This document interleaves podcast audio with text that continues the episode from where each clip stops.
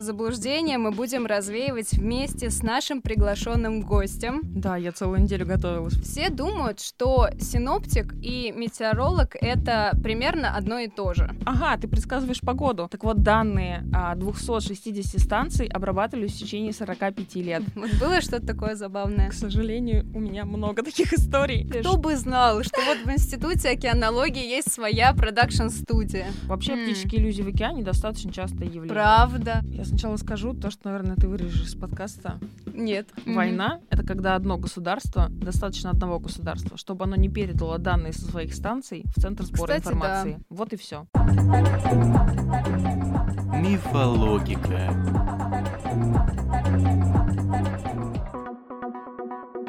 Всем привет! В студии Анастасия Баканова, и это серия научно-популярных подкастов «Мифологика», где мы разрушаем все возможные мифы человечества.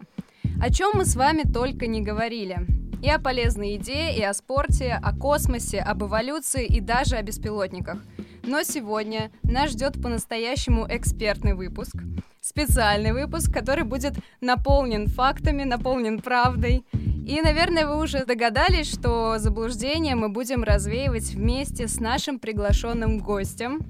У меня в студии замечательная Полина Вереземская, научный сотрудник лаборатории взаимодействия океана и атмосферы и мониторинга климатических изменений Института океанологии РАН, старший преподаватель факультета географии и геоинформационных технологий Высшей школы экономики. Полина, привет! Привет, Настя! Кстати, для наших слушателей скажу, что с Полиной мы познакомились на прекрасном мероприятии в этом году, на Science Bar Hopping. Полина приходила и читала лекции для людей, которые заходили просто отдохнуть на выходные в баре. Полин, кстати, расскажи, о чем ты там рассказывала. Я рассказывала о климатических изменениях, но сама моя лекция была посвящена морской метеорологии, потому что, мне кажется, очень мало людей связывают атмосферу с океаном, хотя это самая важная связь, которая как раз-таки определяет наш климат и то, как океан помогает нам бороться с климатическим потеплением. И вообще, в целом, да, я рада, что посетила это мероприятие, рада, что познакомилась с тобой и, конечно, что ты к нам сегодня пришла. Как твое настроение, хочется, наверное, спросить. Вообще, как ты себя чувствуешь? И настроена ли ты сегодня так же, как и я, разрушать все эти мифы, которые вокруг нас существуют? Да, я целую неделю готовилась. Консультировалась в лаборатории взаимодействия океана и атмосферы. Вот, спрашивала своих студентов, может быть, они могли подсказать мне какие-то мифы, потому что они все еще в некоторые из них верят, к моему большому сожалению, но мы сейчас продолжаем с ними развеивать и настраивать их на некоторый профессиональный лад. А сегодня, друзья, развеем все вместе. Я думаю, что достаточно пиара этого выпуска. Начнем вот с чего. Все думают, что синоптик и метеоролог — это примерно одно и то же. То есть, не видно с первого взгляда какой-то ощутимой разницы в этих профессиях. Хочется спросить у тебя, в чем же все-таки различие? Да, к сожалению, очень многие люди вообще не знают слова «синоптик». Они больше реагируют на слово «метеоролог». Если они знают, что это такое, то они говорят: «Ага, ты предсказываешь погоду». Или ты ведешь прогноз погоды по телевизору. Да, или ты ведешь прогноз погоды по телевизору, что, конечно же, неправда. Метеорология — это достаточно большая наука, обширная. Она включает в себя несколько таких глобальных подразделов. Это физика атмосферы, это синоптика, это климатология, это химия атмосферы и какие-то более-менее мелкие вещи, типа экологии атмосферы и прочего, и прочего. Соответственно, синоптика — это часть метеорологии, которая занимается прогнозированием погоды, краткосрочным. Вот. Смотри, а в чем тогда заключается деятельность метеоролога в целом? Получается, он приходит в лабораторию, изучает карты, какие-то данные и делится своими прогнозами или наблюдениями? Или все как-то по-другому происходит? Да, наверное, тут, да, стоит сказать, что метеоролог, да, он выбирает специализацию. Просто метеорологом быть невозможно. Когда ты становишься специалистом, ты впоследствии становишься либо синоптиком, ты можешь работать с экологическим мониторингом воздуха, ты можешь работать с картами синоптическими и делать прогноз погоды. Ты можешь быть физиком атмосферы, как я, например, выпускаюсь, я была физиком атмосферы, то есть я занималась изучением физических процессов, которые происходят в атмосфере, их свойствами, их влиянием на другие части, да, нашей биосферы и вообще климатосферы. Вот. На самом деле, да, во-первых, это специализация. Во-вторых, я считаю, что, как у любой работы, есть рутина. Ну да. Ну, то есть совершенно невозможно представить себе работу, на которой ты получаешь деньги и постоянно, как бы, да, это твоя постоянная работа, чтобы там не было рутины.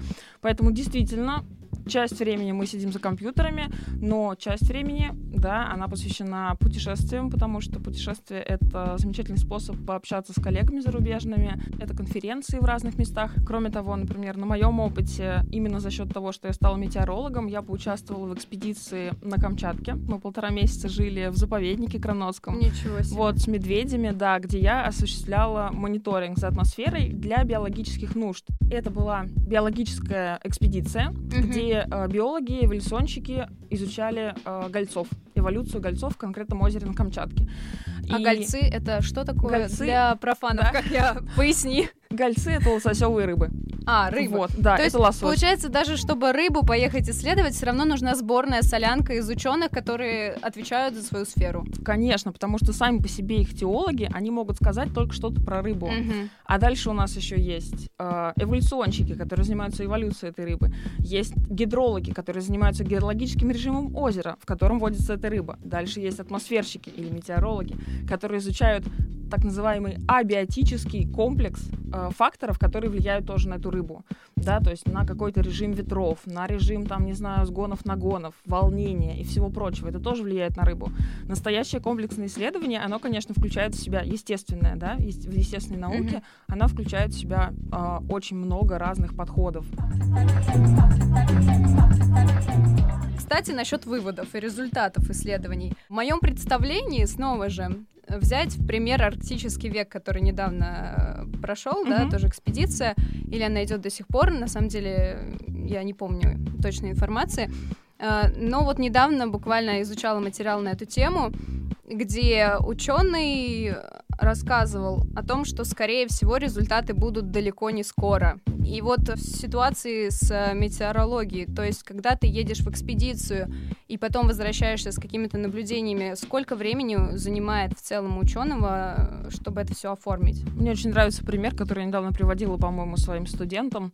Это был проект, да, судно «Челленджер», американского судна «Челленджер», которое в 19 веке совершило огромное количество наблюдений, первые такие комплексные наблюдения океана совершила. Так вот, данные 260 станций обрабатывались в течение 45 лет. Вот, да. В течение 45 лет. Сейчас мы ходим в экспедиции, мы собираем по 200, по 300 станций, и у нас на обработку должно уходить не больше года.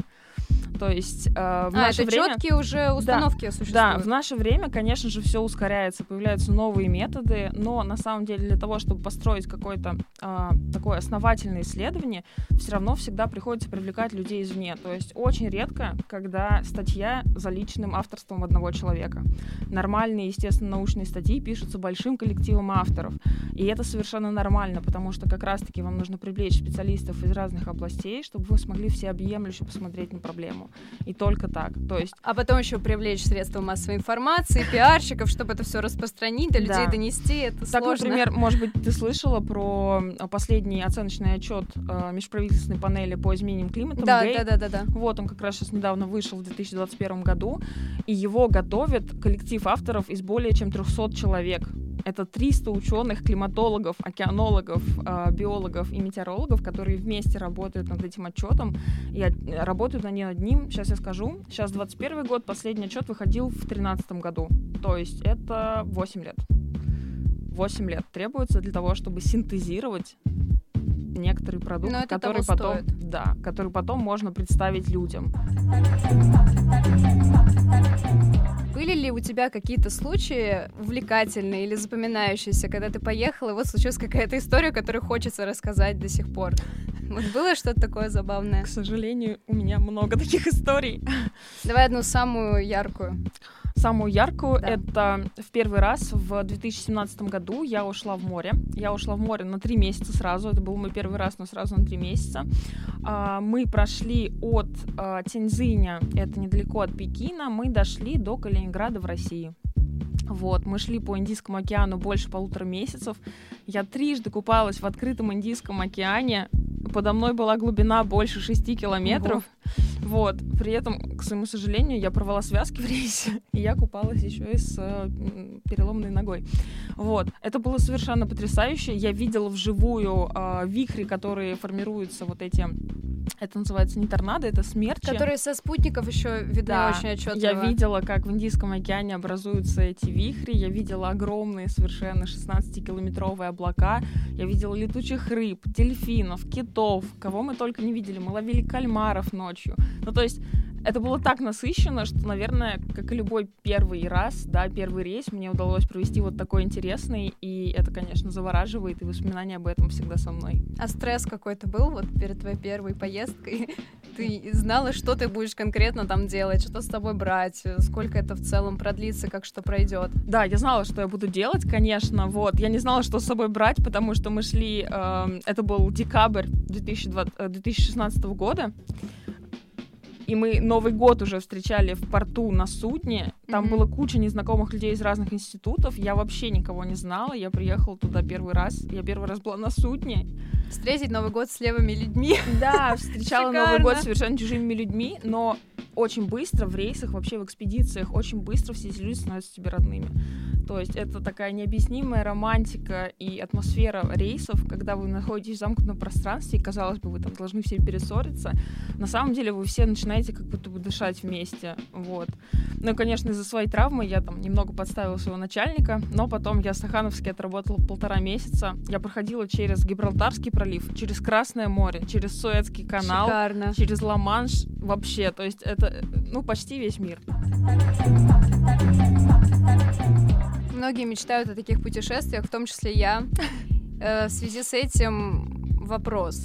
Можно ли волонтерам или просто простым смертным отправиться в такую же экспедицию вместе с учеными, неважно, какую роль ты будешь там выполнять? Например, я как журналист хотела бы поехать в качестве там оператора, да, корреспондента, снять какой-то документальный фильм про вашу работу. Возможно ли это? Сначала отвечу на последний твой вопрос про корреспондентов, про журналистов. Угу. Действительно, такое возможно. И наш институт океанологии, в котором я работаю, у него есть отдельно киностудия, в которую можно пойти работать, и отправиться с нами куда-нибудь к берегам Антарктиды. Кто бы знал, что вот в Институте океанологии есть своя продакшн-студия. Да, у нас есть студия, которая занимается съемкой научно-популярных фильмов вот, на судах, и, конечно, они ходят иногда с нами, там, либо профессиональные фотографы, либо даже съемочная команда, ну, там, порядка 3-4 человек, то есть небольшая, не в полном размере. А что касается просто волонтера, на самом деле такая возможность есть. И сейчас я буду самой страшной шовинисткой, несмотря на то, что я девушка. Когда меня начальник экспедиции просит найти каких-то людей, он говорит мне: найди только мальчиков, девочки нас не интересуют. Да, в нашем отряде из 12 человек, гидрологический отряд, 3 вахты по 4 человека. Я единственная девушка. А почему так? Вот. Почему нельзя девушек? Потому что девушки хрупкие, а там нужна тяжелая работа в мороз, в холод, в дождь, в снег. То есть считают, что нам не под силу справиться там с такими испытаниями. Там нужно толкать там 10-тонную розету. Ну, то есть вопросы, которые действительно лучше решаются мальчиками, но есть еще отряд химии. И если научиться титровать кислород, то можно пойти с химиками. Химики классические у нас девочки. Вот. Есть другие отряды, если речь заходит за... например, измерение параметров атмосферы или за измерение параметров радиации в атмосфере, то тоже девочки как бы спокойно могут совершать эту работу. Здесь именно речь о таких тяжелых гидрологических исследованиях. Тут, конечно, мы говорим только мальчики. Понятно. Но, к сожалению, такова реальность. Возможно, вскоре это и изменится, и тенденции поменяются, и, может быть, найдутся сферы, куда будут женщины еще активнее брать. Ну да, хочется в это верить, по крайней мере. Давай поговорим еще немного про саму сферу. Существует убеждение, что еще со времен Советского Союза у нас практически ничего не поменялось в сфере как раз технической, связанной с метеорологией. И кроме вот сейчас спутников, зондов, да, каких-то дрейфующих станций в Арктике, мне на ум ничего не приходит такого инновационного. Вот с твоей точки зрения, есть ли какие-то новинки, которые, может быть, тебя удивили за последнее время? Ну, здесь я, конечно, категорически не соглашусь с этим мифом, и я действительно встречалась с ним, и очень много более возрастных, старших наших, там, предыдущее поколение, назовем его так, Они говорят, что вот в Советском Союзе была наука, а сейчас это совсем даже и не наука. То есть, что мы стоим на месте, даже если касаемо России. Но это полностью не так, потому что я сегодня специально посмотрела цифры. С 1980 года точность прогноза на 3 суток, это самый запрашиваемый краткосрочный прогноз, это именно прогноз погоды, его точность увеличилась с 80% до 97%. А, кстати, получается, за день предсказать нельзя, то есть 3 суток... Нет, за день тоже можно. И за день можно, да. Точный прогноз прям дать. Все время обновляется. Вот. И чем ближе прогноз к настоящему времени, тем, конечно, он лучше. Потому что мы знаем, скажем так, граничные условия. Мы знаем, откуда мы стартовали наилучшим образом. Но всех интересует прогноз на 3 суток, поэтому как бы отсчитывают от него, потому что это самый употребляемый прогноз, например, поехать на выходные. Вы в пятницу посмотрели прогноз погоды, суббота, воскресенье. Это прогноз на 3 дня. Вот. И поэтому прогноз на 3 дня, действительно, его качество выросло на, получается, 17%. Это очень значимо. И это и разработки в численных вычислениях, это и разработки новых каких-то... мы называем их параметризации. Это специальные программы, которые описывают те процессы, которые меньше, чем ячейка сетки модели. Вот. Соответственно, это и колоссальное увеличение компьютерных ресурсов. Суперкомпьютеры, вот эти популярные. Суперкомпьютеры, да, это совершенно наша тема. Вся метеорология делается на суперкомпьютерах. Это и внедрение нейронных сетей в последние 10 лет в прогноз погоды, в улучшение прогноза погоды. Это и обработка данных спутников с применением нейронных сетей. Это, конечно, безусловно, это улучшение сети наблюдений. Это увеличение количества наблюдений над океаном. И больше станций появляется. И больше станций, и увеличение количества наблюдений над океаном, оно сильно толкает вперед прогнозы, например, да, конечный продукт метеорологии как таковой. Потому что над океаном, как я рассказывала в своей лекции, как раз-таки вся погода и формируется. Да, кстати, тоже популярный миф, люди об этом не знают. Касаемо океана. Ты же еще у нас и океанолог. Да. То, что 70% океана, поправь меня, если я не права, не изучено, мы прекрасно знаем, этот миф уже давно разрушен. Есть ли еще какие-то заблуждения, которые вот популярны? Да, конечно. Касательно того, что нам неизвестно, да, что происходит на 70% массы океана, в некоторых случаях это и не требуется. Вот. По поверхности океана мы знаем практически все. По глубине есть станции, есть разные дрейфующие буи, которые тоже занимаются этим изучением. И с каждым годом их количество, оно увеличивается и дает нам больше информации о том, что происходит в океане до глубины 2000 метров. Вот. Что там ниже 2000 метров? Непонятно. Да, никто не знает, но известно, что, например, циркуляция вод в каких-нибудь глубоководных желобах, таких как Марианская впадина или Филиппинская впадина, оно не так сильно влияет на наш климат, на нашу атмосферу. То есть и оно не участвует в активной циркуляции океана. Поэтому это не так интересно на самом деле. Что касается мифов об океанологии, таких научных, это, конечно, миф о том, что, о боже, Гольфстрим остановится. Да, были же новости о том, что он замедлился. Вот у меня как раз тоже вопрос, и что? И что нам с этого? Да, это просто самая большая спекуляция, которую я слышу. То есть он даже не замедляется? Нет, смотри, на самом деле Гольфстрим, как и любое течение в океане, подвержен собственным колебаниям океана, потому что океан, как замкнутая система, он имеет свою собственную изменчивость внутреннюю, и течения могут ослабевать, могут усиливаться, и это происходит в результате вот этой собственной изменчивости океана. Но дело в том, что продается, да, публике продается информация специфическая, и говорят, вот, все, остановится Гольфстрим, мы все замерзнем. Можно вспомнить замечательный фильм «Послезавтра», где они там изобразили этот Биг Бен во льдах.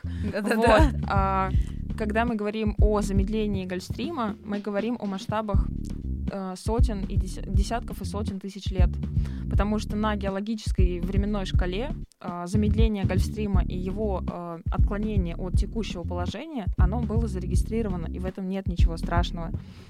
Это действительно может произойти, и, возможно, это происходит. Это происходит, потому что льды Гренландии, да, откалываются от нее айсберги и тают в Северной Атлантике. Да. Кроме того, тает лед морской в Арктике очень сильно, потому что действительно, скажу сейчас прописную истину, но тем не менее, глобальное потепление в Арктике происходит в 3 раза быстрее, чем на всем земном шаре. Это чистая правда. Вот, соответственно, там происходит потепление, лед тает и создается прослойка пресной воды на поверхности океана. А почему именно Арктика тает так быстро? Потому что это очень хрупкая система. Сама по себе. Да, сама по себе арктическая система очень хрупкая. То есть там баланс должен быть соблюден, иначе при несоблюдении баланса запускается комплекс обратных связей положительных. А обратная положительная связь — это как раз-таки когда причина усиливает следствие, и следствие усиливает причину. Вот поэтому. А да. Что еще? Вот какие еще есть мифы, кроме Гольфстрима? Ну, например, есть миф про Бермудский треугольник. А, Бермуды, да. Да, Бермудский треугольник — это прям суперизвестный миф, мне кажется, конца 80-х. И все вспомним Высоцкого. Да, вспомним Высоцкого, действительно. Вот, про Бермудский треугольник, что там происходят какие-то аномалии, что там наблюдаются привидения, какие-то суда пустые плавают, вот. Постоянные ураганы тоже. Постоянные ураганы, да. На самом деле, с площадью Бермудского треугольника, даже немножко смещенной относительно него, связана магнитная аномалия магнитного поля Земли, где действительно компасы могут вести себя нетрадиционно, потому что у них возникает отклонение в связи с аномалией. И иногда возникают также из-за этого, например, какие-то оптические иллюзии. Вообще оптические иллюзии в океане достаточно частое явление. Правда? Да, если это очень сильно разогретый воздух над поверхностью океана, могут возникать миражи. Точно так же, как и над поверхностью суши. Вот. Оптические явления в атмосфере, они включают миражи, о которых мы почти не говорим. Если сказать кому-то, кто-то рассмеется, но на самом деле это правда. Это удивительно. Вот. Я даже подумать не могла, что в океане по статистике, по официальной статистике, количество кораблей, которые затонули именно в Бермудском треугольнике, в соотношении с остальным миром ничуть не больше. То есть оно среднее по больнице. Теперь поговорим про масштабные изменения климата. Когда я брала у тебя интервью на фестивале, ты сказала, что твоя главная боль — это как раз то, что люди не верят в изменения климата. И, кстати, как правильно говорить? Изменение климата или глобальное потепление? Это 2 разных термина. Глобальное потепление является частью изменения климата. Вот теперь мы разобрались, потому что тоже вокруг этого термина ходят споры. Происходит ли глобальное потепление, глобальное изменение климата? И если да, то что грозит нашей планете в ближайшее время, например, лет через 50, вот при таком темпе? Потепление климата происходит. И глобальные изменения климата происходят, и глобальное потепление происходит. И эмиссии углекислого газа, того самого СО2, о котором все говорят постоянно, они действительно растут, и это действительно парниковый газ, который влияет на способность Земли отдавать тепло обратно в космос. То есть за счет парниковых газов тепло остается в земной системе и нарушается тепловой баланс. Если тепловой баланс нарушен, значит, у нас где-то есть избыток тепла, и он должен перераспределяться. И он перераспределяется атмосферой и океаном. Вот я читала новости, буквально этим летом ученые говорили все подряд о том, что вот даже в России с каждым годом становится все жарче, времена года смещаются. В принципе, мы это и на своей жизни замечаем. Действительно становится жарче, теплее каждое лето. Но вот если рассматривать какой-то более долгосрочный промежуток времени, то что вообще произойдет? Сможем ли мы адаптироваться к этим условиям? Вот снова же рамка, например, лет 50. Как человек сможет к этому адаптироваться? И сможет ли? И что глобально произойдет, даже если мы рассматриваем только Россию? Помимо потепления. Ну, я не эколог, поэтому я не возьмусь сказать, адаптируемся ли мы к этим изменениям, как люди, как биологический вид. Но я могу точно сказать, это цифра как раз из последнего оценочного доклада IPCC, который вышел в этом году. Он гласит, что если даже человек полностью прекратит эмиссию СО2 и вообще углекислоты в атмосферу, то тренд роста температуры остановится только к 2050 году. До 2050 года температура будет расти. Все равно расти. Да, а дальше она падать не будет, просто тренд остановится. С твоей точки зрения, все катаклизмы, которые сейчас происходят, вот, может быть, это тоже вопрос к экологу, но я не отрицаю, что у тебя есть по этому поводу какое-то мнение.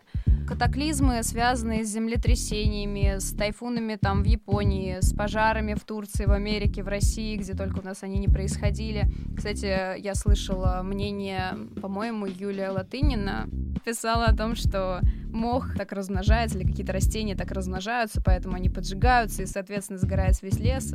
Это нормальное биологическое явление, не нужно списывать ничего на климат. Я не цитирую, но суть была примерно вот такая. Это сигнал, это как-то связано, вот эти явления, которые происходят там с лесами, с землей, с климатом в целом. Я сначала скажу то, что, наверное, ты вырежешь из подкаста. Нет. Так. Юлия Латынина, как человек без образования профессионального, не должна говорить о таких вещах. И еще грустнее то, что некоторые люди ее читают и слушают. Это человек без профессионального образования. О чем он может говорить? Вот. К сожалению, говорит слишком громко. Соответственно, что я могу сказать? Про землетрясение здесь никакой связи с климатом нету, определенно. Mm-hmm. Со стороны пожаров, наводнений, еще каких-то вещей здесь действительно есть связь с потеплением климата. И об этом говорят также в оценочном отчете. Говорят, что количество опасных явлений возрастет, в том числе из-за длительных засух, то есть за счет длительных периодов с очень высокой температурой, как мы наблюдаем в этом году, например, в России. И то же самое происходило в Турции. Вот. И, по-моему, в США, да? Да, в США и в Канаде. Вот, тоже были пожары. Соответственно, это действительно связано с потеплением климата, с изменением его каких-то тенденций. И в этом смысле, конечно, мы начинаем замечать, что лето стало другое, зима стала другая. Съехали как-то... времена года съехали. И это происходит за счет того, что циркуляция атмосферы должна подстроиться под новую данность. То есть циркуляция пытается выровнять все равно градиенты, где очень тепло сделать чуть похолоднее, где очень холодно сделать чуть-чуть потеплее, и атмосфера все время работает на нас. А уж океан, он вообще поглощает 94% всего потепления климата.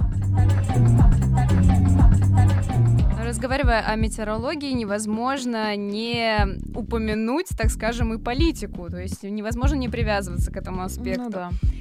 Хотела обсудить с тобой спутники. Большинство данных, которые у нас сейчас есть, приходится, к сожалению, брать из зарубежных аппаратов космических, зарубежных спутников, но мы же недавно запустили, например, Арктику-М, и планируем еще больше спутников подобных запускать с разными примочками, штуками внутри. Вот прости меня за такой лексикон, но вот просто я, как человек, который в этом мало разбирается, буду, наверное, говорить так. Так вот, действительно ли у нас все так сложно в этом плане, все так неоднозначно, и сможем ли мы большую какую-то независимость, что ли, обрести в будущем? Какие сейчас есть тенденции? Здесь мое мнение тоже достаточно устойчивое. Когда мы учились на 4 курсе, у нас был курс по синоптике, нам объяснили, что такое война.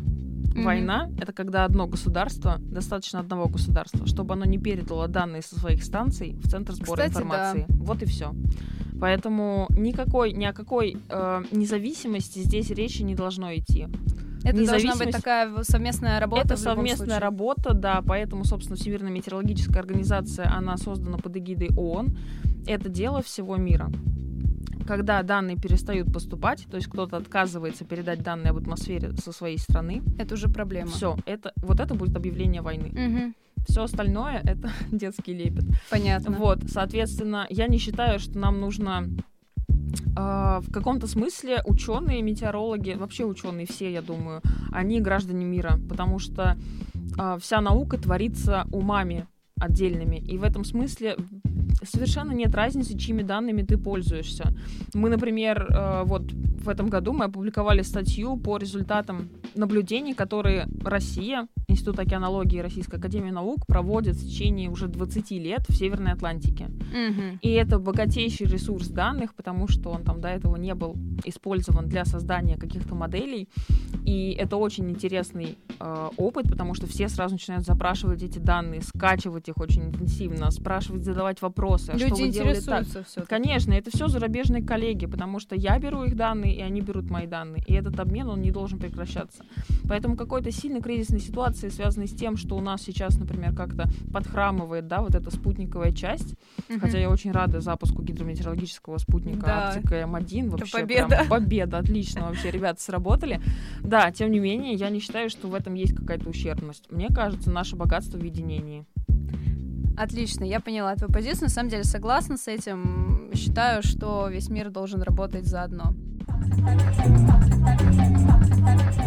Хочется немного отойти, наверное, от серьезной тематики и разрушить вот какой миф. Многие люди, которые, в частности, живут в сельской местности, до сих пор иногда определяют погоду по приметам. По птицам, там, по животным, по растениям я прочитала очень много примет. Например, есть такое мнение, что если береза дает много сока, значит, что лето будет дождливое. А если лягушки громко квакают, то стоит ждать ясную погоду. Но из банального это облака низко, ласточки летают, будет дождь, гроза.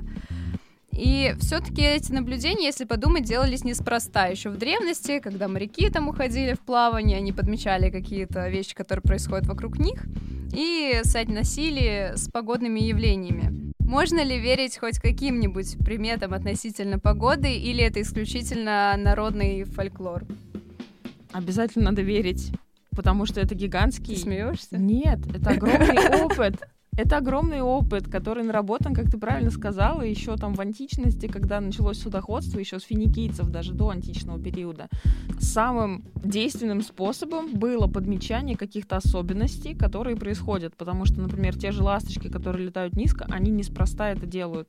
Птицы, животные, насекомые, растения, они гораздо лучше и быстрее считывают природу, чем мы. Я считаю, это главный миф этой программы, который нам удалось разрушить. Вот. Все слушатели сейчас в шоке. Конечно, нет. Это огромный опыт, и действительно сама биосфера, да, потому что представители биосферы, в отличие от нас, от людей, которые уже сильно-сильно отдалились от природы, они гораздо лучше воспринимают все, они чувствуют малейшие колебания давления воздуха, например, те же птицы, поэтому они летают низко или высоко. Там, например, я знаю примету про то, что если солнце на закате красное, завтра будет ясная погода. Это тоже чистая правда, потому что солнце окрашивается в красный цвет. Я могу практически всем приметам, которые ты сказала, я могу дать им научное объяснение. Потому что, например, солнце, когда садится, оно красное, это значит, что у вас много аэрозоля сосредоточено в нижнем слое атмосферы. Да, а большое количество аэрозоля, сосредоточенное в нижнем слое атмосферы, это значит антициклональную погоду. А антициклональная погода всегда ясная. Шикарно. То есть это чистая правда. Все складывается. Все работает. Да. Будем верить бабушкам в деревне. И ученым. Ну, ученым, наверное, больше. Я надеюсь. Да. Хочется на такой серьезной, но в то же время приятной ноте закончить. Ты уже немножко рассказала про исследования, в которых ты была задействована. Вот над чем ты сейчас работаешь и собираешься ли проводить подобные исследования в ближайшее время? Либо одна, либо с коллегами, либо со студентами. Да, я работаю над изучением циркуляции вод в Северной Атлантике. Сразу скажу, Северная Атлантика — это ключевой регион формирования климата на земном шаре. Вот это квинтэссенция просто всех процессов, которые, мне кажется, ну не мне кажется, это многим кажется, определяют климат нашей Земли. Вот, соответственно, я работаю в этом районе, я занимаюсь численным моделированием, я занимаюсь спором и анализом данных, вот, сама запускаю модель, изучаю физические процессы, которые происходят там, и пытаюсь их связать между собой, чтобы нащупать какие-то связи, которые впоследствии можно будет, например, применить в климатическом моделировании. Помимо этого, я занимаюсь исследованиями непосредственно в океане, то есть я хожу в море, я продолжаю собирать данные, чтобы у нас был климатический разрез, да, вот уже 20 лет собрано, в этом году будет 22 года, по-моему, когда мы пойдем в 22 году как раз. И со студентами поднимаем матчасть, со студентами вышки. Такими глобальными еще вопросами я занимаюсь влиянием, исследую как раз-таки вот недавно мы подали грант, и сейчас надеемся в ноябре, что нам его одобрят. Вот, это грант, посвященный влиянию атмосферных процессов разного размера, то есть на разных масштабах, на изменчивость глубины перемешанного слоя в океане тоже на разных масштабах. Как много сложных слов. Да, в океане и в атмосфере опасные явления или не опасные явления, некоторые процессы имеют разные масштабы. И, соответственно, нам важно понять, какие конкретно процессы в атмосфере влияют на процессы в океане разных масштабов. Mm-hmm. Это такая прям кросс-масштабная история. Вот, очень она меня завораживает, если честно. Я жду, не дождусь, когда мы получим этот грант, и я смогу приступить к его реализации. Приятно видеть, когда так горят глаза, и когда ты вдохновляешь своим примером и молодых людей следовать, да, научному пути, не сворачивать с него, а только вовлекаться и погружаться глубже.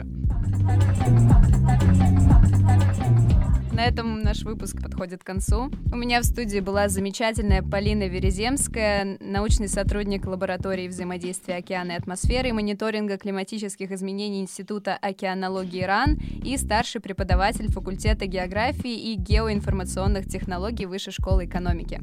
А с вами была Анастасия Баканова. Всем пока. Всем пока, спасибо.